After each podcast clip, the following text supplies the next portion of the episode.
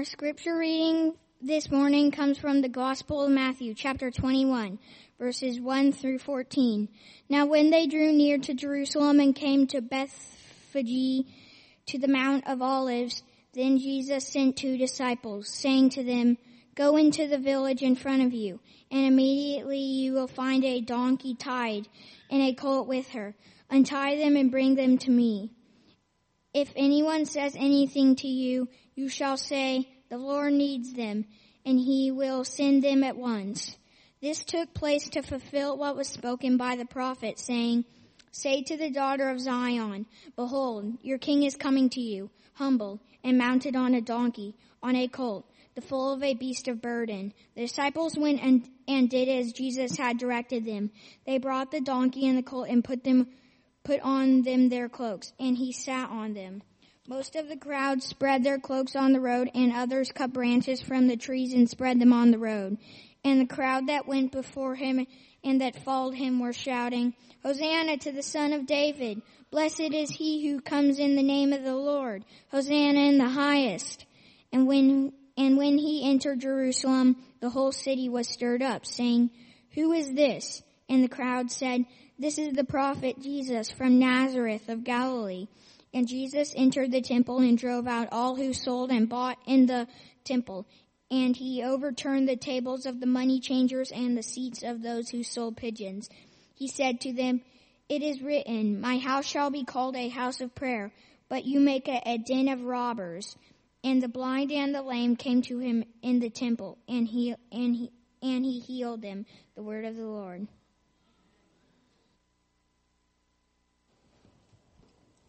Well, good morning. I want to add my welcome to that of Mike Stroh. My name is Mike Trabe, and I'm also named Mike, to be redundant. Um, one of the pastors here at Trinity Fellowship, and very grateful that you've joined us this morning for worship. Thank you to the music team. I love the songs that we play this year. Uh, thanks to our scripture reader, Gage. Uh, your, your parents must be proud. Um, we promise to return you to them one day when we find out who they are. Just kidding. It's my son and, um, all of his good qualities come from his mom. well, it's Palm Sunday. And this morning we continue in our sermon series on the Gospel of Matthew. But we're shifting forward, if you will, in time from where we were last Sunday where we heard Alan preach uh, from Matthew's Gospel in chapters 9 and 10. We're shifting forward in time and in the narrative to align Matthew's account of Jesus and his triumphal entry with this Palm Sunday. And it's not unlike the way that Matthew employs this narrative method of time shift as, as he's presented his gospel. Each of the gospel writers recounting their stories of their life and the words and the works of Jesus uh, don't necessarily present it in a perfect chronological order, and Matthew certainly has not. But they're presenting their perspective by shifting back and forth in time instead of proceeding through this strict chronological sequence. Well, as I was preparing for today, I realized I preached this same sermon not the one I'm preaching, but I preached on Palm Sunday last year. So either I did a good job or this is my remediation. Nobody's actually told me that very clearly, but I, I preached the sermon last year from the perspective of those who were witnesses to Jesus' arrival in Jerusalem, from the perspective of what they saw and, and what their expectations were and what was their reaction. And we were challenged with the question to determine who is our king. You see, because their expectations of who Jesus was and what their Messiah would look like was across the spectrum, not unlike as it is today, perhaps, for those of us who follow Jesus and long for the kingdom. You see, all of Israel longed to return to the glory days under their greatest ruler, King David. Some Jews were expecting a, a prophet like Moses, we can see from the scriptures. Others expected the Messiah to be a, a military figure who would make his grand entrance into Jerusalem, fight the Romans, and drive them out. That certainly was the predominant view of the day in Jesus' time as this expectation of the Messiah had shifted over time throughout the history of Israel. They wanted a king who would make a grand entrance and overthrow the power that was subduing Israel. Well, grand entrances either match or mismatch our expectations, depending on the perspective that you as the observer bring to the situation. But it's not lost on me that all of Jesus' life and ministry was in a sense a series of grand entrances. The virgin birth, the unrolling of the scroll in the synagogue as he proclaimed himself to be the one that Isaiah prophesied about. And on and on in varying degrees of grandeur, along with a series of, of very graceful exits. As we look at Matthew's gospel, if we try to summarize all the way up to this point in chapter 21, right, Jesus is, has explained to Israel what kingdom character and calling look like in the Sermon on the Mount. And after that, as he proceeds into his Galilean ministry, he's doing all of the things that a Messiah would be expected to do. All of the things that the scriptures foretold of the Messiah. That the blind would see, that the deaf would hear, that the mute would speak, that the lame would walk, that the dead would be raised. And all along performing these things and, and the things that he said, there was a, a variety of reactions to this. Is he who he claims to be? Some were absolutely certain. Others couldn't decide. And others were, as we know, gravely offended or threatened by the fact that Jesus was the Messiah. He claimed to be the Messiah and he was doing these things. Well, his triumphal entry is, is, but an opening scene of the beginning of a week in which all the strands, all the varied strands of this plot begin to be drawn together.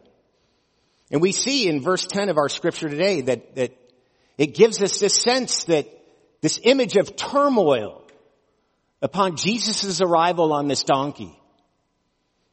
There's this mixture of excitement and uproar and anxiety and apprehension. Due to the nature of his grand entrance, it tells us in verse 11 that people ask, who is this? All of the city is in an uproar.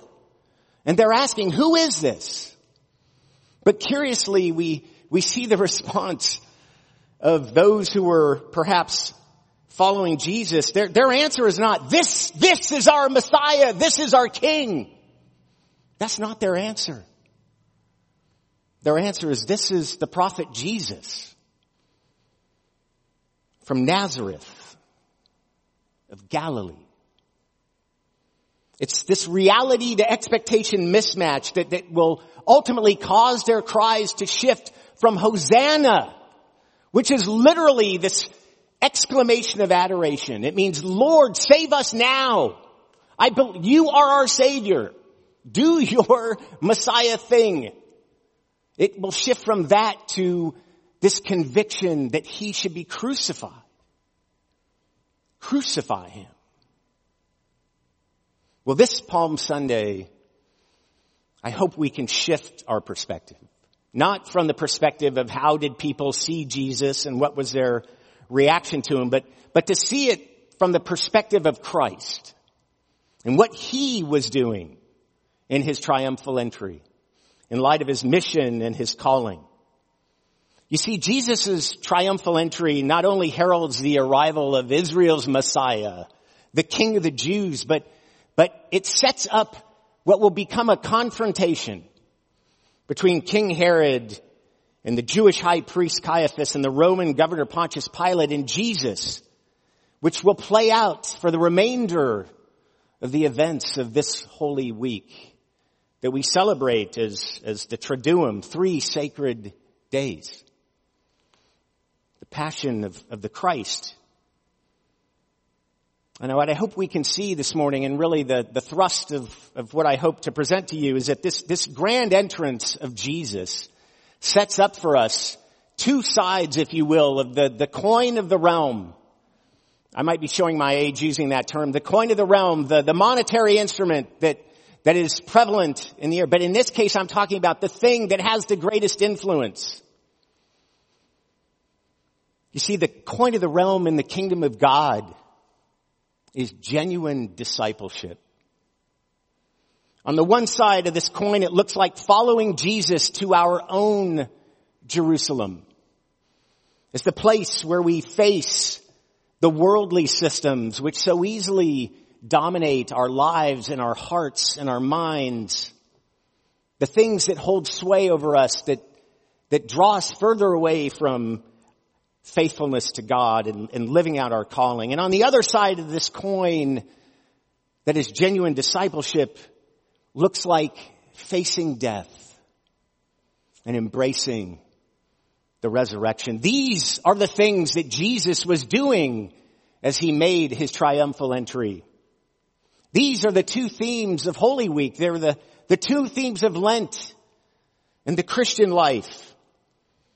And so this morning my hope is that we can grow to see Jesus' triumphal entry as a model for how we can enter more fully into our own individual and corporate sense of genuine discipleship. Would you pray with me?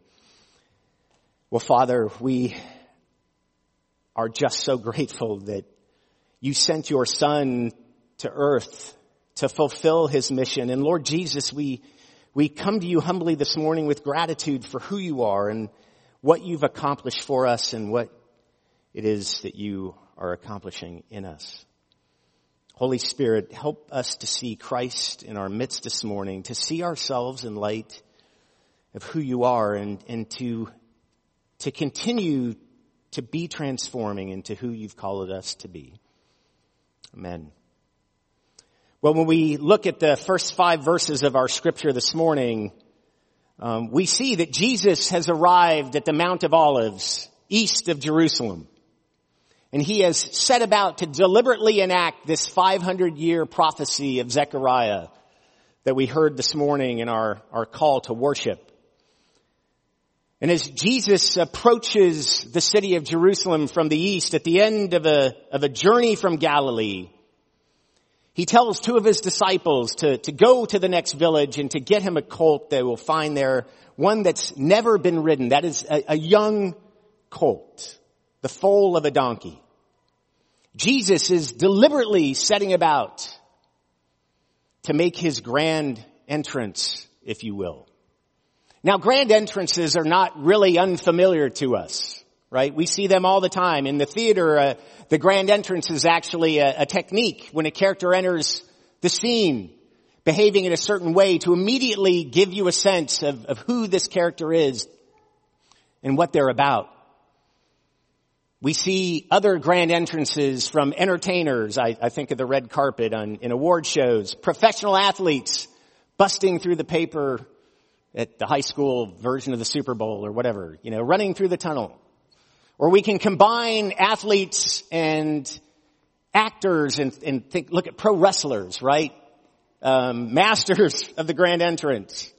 I'm not a pro wrestling fan, so, but, but my point here is to say that we have to recognize that, that grand entrances or how we enter a situation or an interaction, um, can control a situation. It can exert power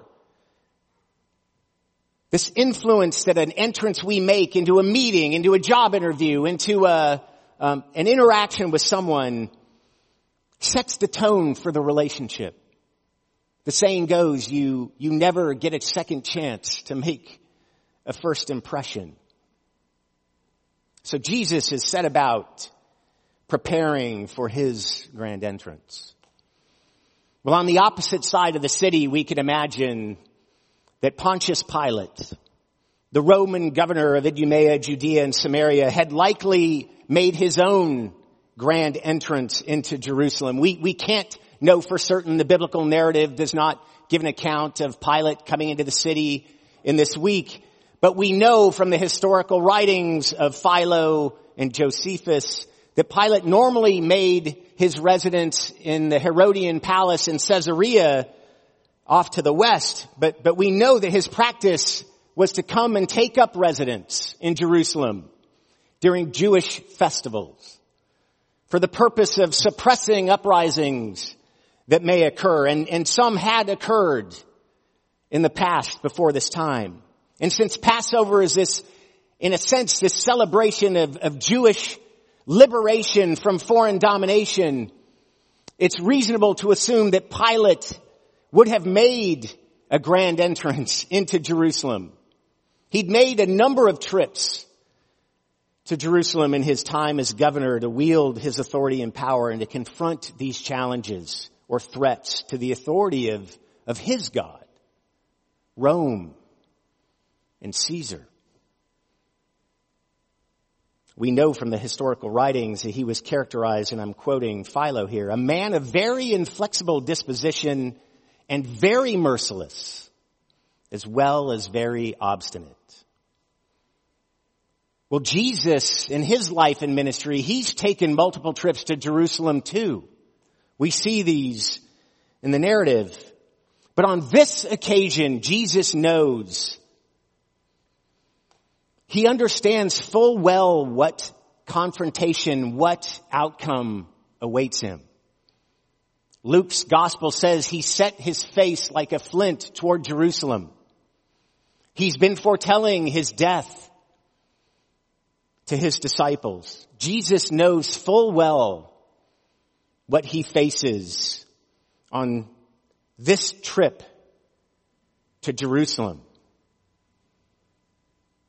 And so Jesus, in preparing his grand entrance, doesn't prepare for a power encounter, if you will, with the forces of the world and the will at work that seek to thwart the will of God. Jesus is preparing for a gospel confrontation with the world's mightiest power.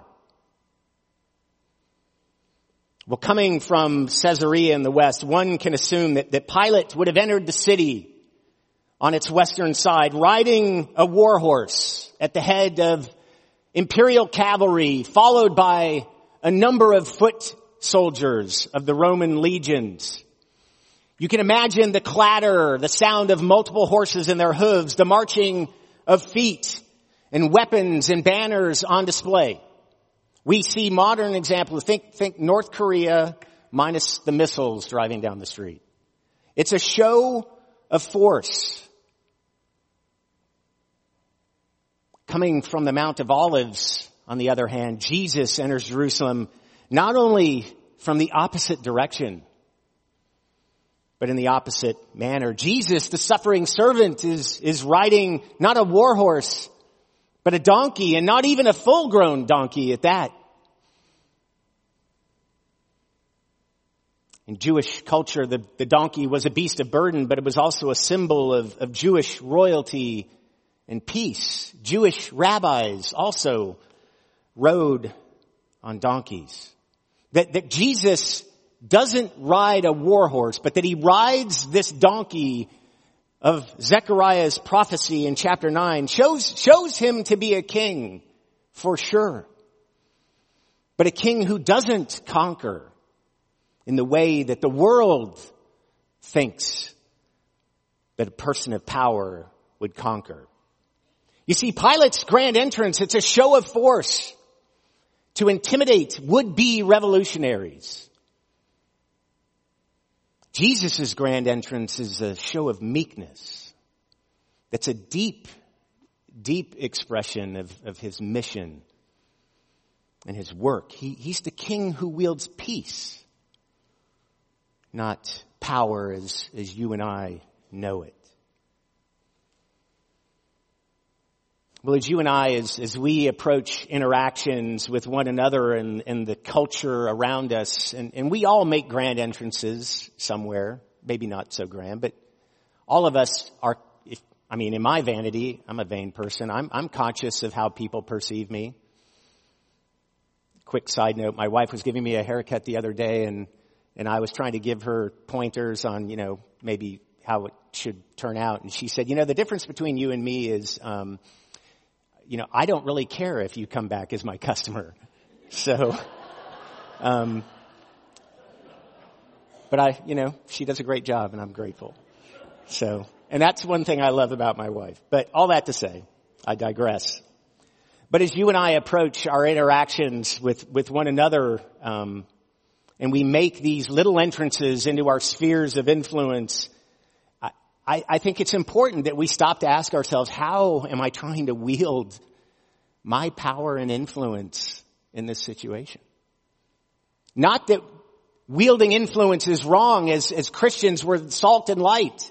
But Jesus has been telling a story of an upside down kingdom and what he expects of his followers. And he's saying, yes, you have a calling on your character. You have a calling to be an influence in the world, but, but think about how you do it and look to me, right? What, what are you and I trying to control in every interaction that we have? What scripts do you and I follow? Because these scripts in our lives and how we've learned to interact with people take root. I'll come back to that in a moment. So at the beginning of this Holy Week, we see that, that Jesus and Pilate, are, they're at the head of two very different parades. Which again should cause us to ask the question, which parade are we marching in? Who, who is our king? Who's the king that we follow? Are we in the parade that makes a show of force or the parade that heralds the way of peace? Are we in the way of conquest or are we in the way of contrast? That Jesus' Sermon on the Mount and all of the rest of his teachings in Matthew's Gospel and all the Gospels are calling us to follow. Like Jesus, are, are we able to surrender our own self-interest, to lay down our power, and to make a kingdom impression? In whatever circumstances we find ourselves. I was pointed by listening to someone else talking about a completely different topic to a, a sermon illustration that connects with me. Um,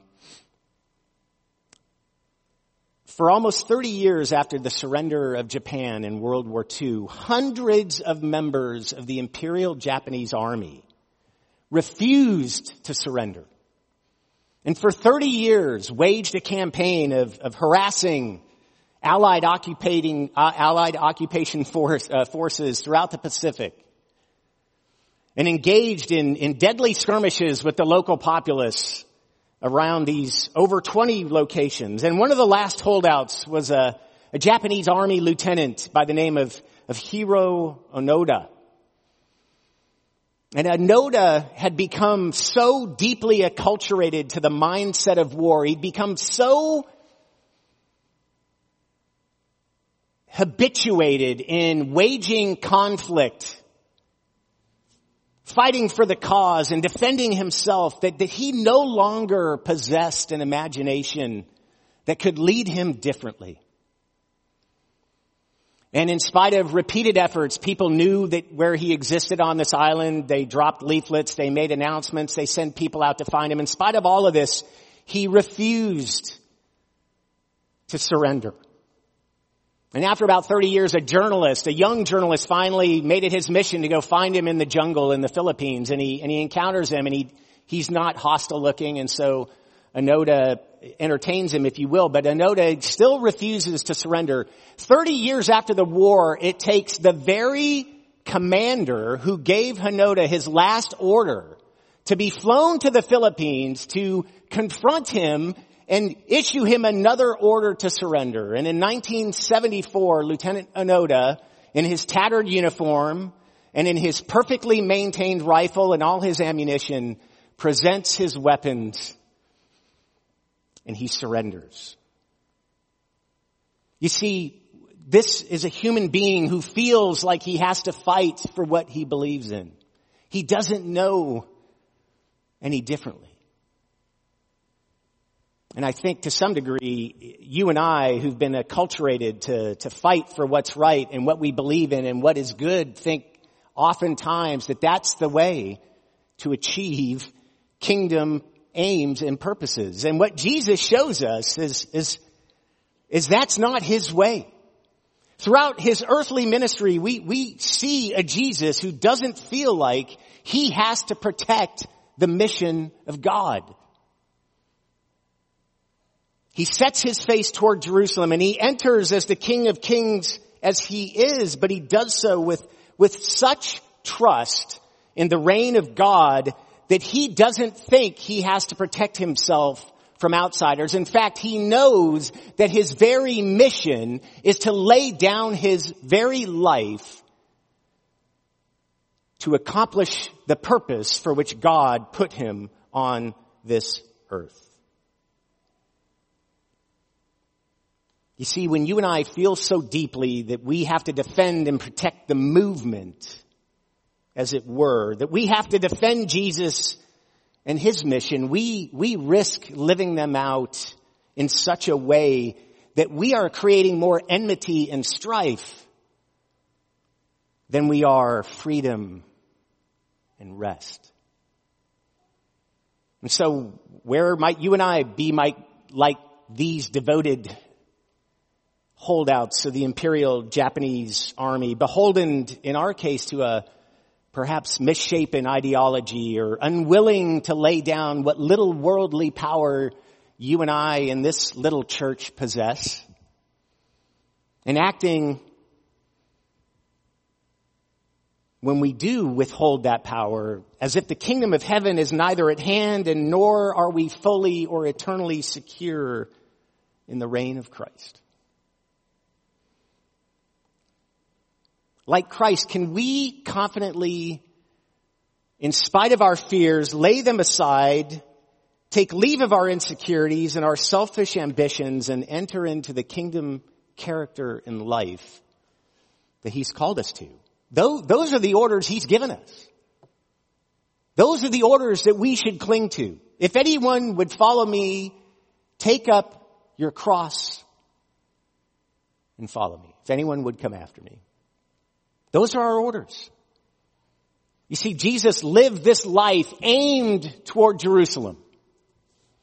A life that was marked by self-denial and an onward movement toward a death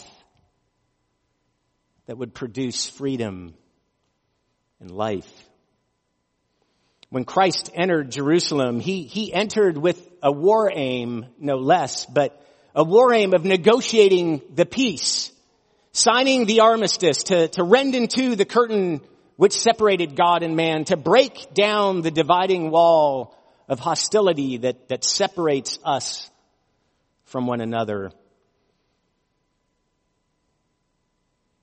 And he entered with the aim that, that we would live out for us what it means to surrender to ourselves, to take up our cross, and to follow him. Christ is the victor he reigns victorious over sin and death. The fullness of the kingdom of God, his, his very first words of his preaching. The kingdom of heaven is at hand. And yet, so often we continue to act as if it's not. Jesus resolved to go to Jerusalem.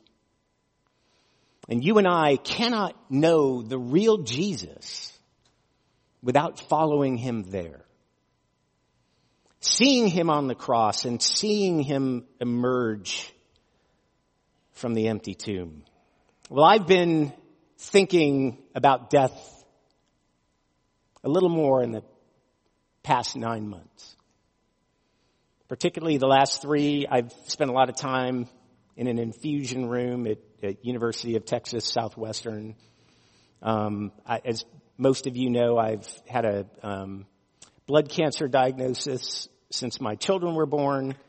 Uh, it's not anything I feel. It's all a game in my head and evident in the laboratory numbers, but um, but it's caused me to confront my own frailty and my own view of, of what does it mean to face death And I don't have the answers, uh, but but one thing that has stood out to me, and let me just say too, I don't feel like my position is really any more precarious than any other person sitting in these pews.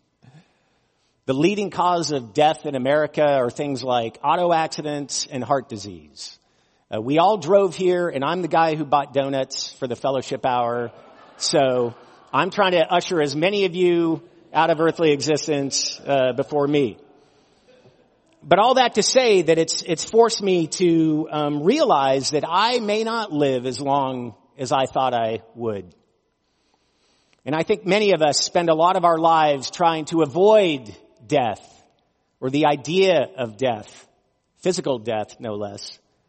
Um, but what has struck me in something I read by Randy Alcorn in a book he wrote, um, you know, if God is good, it's it's a whole treatise on human suffering but he makes this point that, that we are constantly looking at our life in this world, in this life, which scripture tells us is but a breath.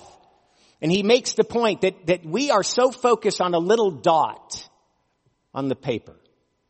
Yet our real life is this line that stretches out in to perpetuity. And I'm learning that I can lay down my fears about my own death, my fears of that I hold for the future of my family, the fear that I have about things I won't accomplish, things that I may not get to witness. When I focus not on that dot, but on that line. And Jesus, as he's entered Jerusalem, has told us all throughout Matthew's gospel leading up to this point. Focus on the line, not on the dot.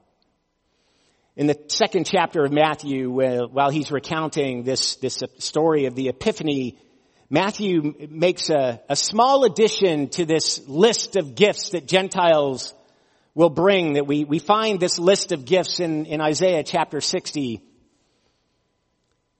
It mentions gold and frankincense among other things that the Gentiles will bring into Jerusalem to celebrate the king. But Matthew tells us that besides gold and frankincense, the Magi also bring myrrh. Now, you and I probably don't have myrrh at home. Um, I don't look for it in the grocery store, but, but myrrh was used to anoint dead bodies before they were entombed or buried. And to understand, I think, the significance of this, uh, and you and I probably just gloss over it because we've just heard gold and frankincense and myrrh most of our Christian life, but but imagine if you're at a sip and see for this newborn baby and somebody presents to the family a, a bottle of embalming fluid. What, what would, what would you think? And Matthew is reminding us that if, if we accept Jesus as the Messiah, then, then we are also accepting our responsibility to suffer and to die with Him. And so, as we come back to the triumphal entry, we know that I can tell you, I am confident that Jesus did not enter Jerusalem in His grand entrance to make a scene and, and to put it in the face of Pontius Pilate and the worldly powers. Jesus knew he was going to face a confrontation. But that wasn't what he was trying to provoke. Verse 12 and 13, it says, Jesus, after he enters Jerusalem, where does he go? He enters the temple. Jesus' purpose was not to march on the capital to incite a violent uprising of Jews who longed to be free of their Roman oppressors. Jesus coming to Jerusalem was asserting his authority over the temple. The temple not only as the physical place that was the center of Israelite worship, but the temple that is you and me, the temple of the living God who lives in the hearts of humans.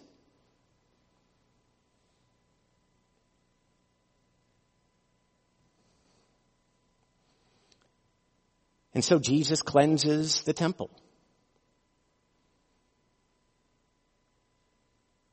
And that's what Jesus wants to do with you and I. He wants us to follow him to Jerusalem, to confront our hearts and how worldly power is at work in us, how we're trying to wield our power, not the power of Jesus. Jesus tells us that facing and embracing death, a death to our self-interest is the path to life. And the final verse of our passage tells us the purpose for which Jesus came. It says, and the blind and the lame came to him in the temple and he healed them. When we allow Christ to reign over our hearts, the result is healing. The true freedom that God has created for us is the freedom to lay down our lives for one another. And even our enemies, as Matthew has taught us already. And so my only application for this morning, this Palm Sunday is, is, is later in the service we'll have a chance to process forward and partake of the table. And, and, and as you come forward to lay down your palm, let it be this physical enactment of, of laying down your self-interests and selfish ambitions. And let it be a renewal of your own grand entrance into the kingdom character and the manner of life that Christ is calling us to. Christ set his face toward Jerusalem. Christ set his mind on going to Jerusalem to accomplish his mission.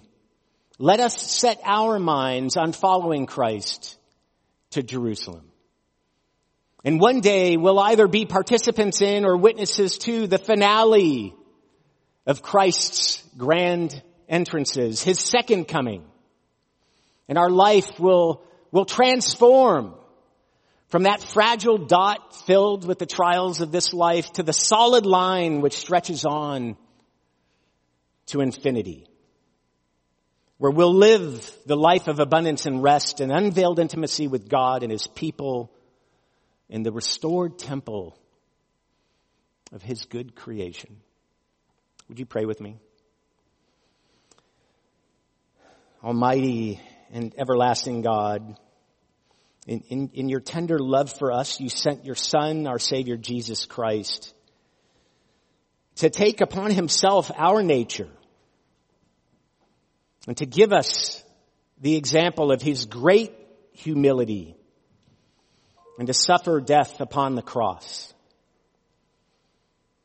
Mercifully grant God that we with courage and conviction would invite Jesus into every aspect of our inner lives and journey faithfully and resolutely toward our own Jerusalems.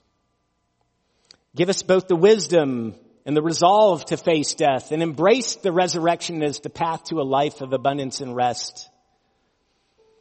And lead us to the laying down of the palm branches of our own self-interest.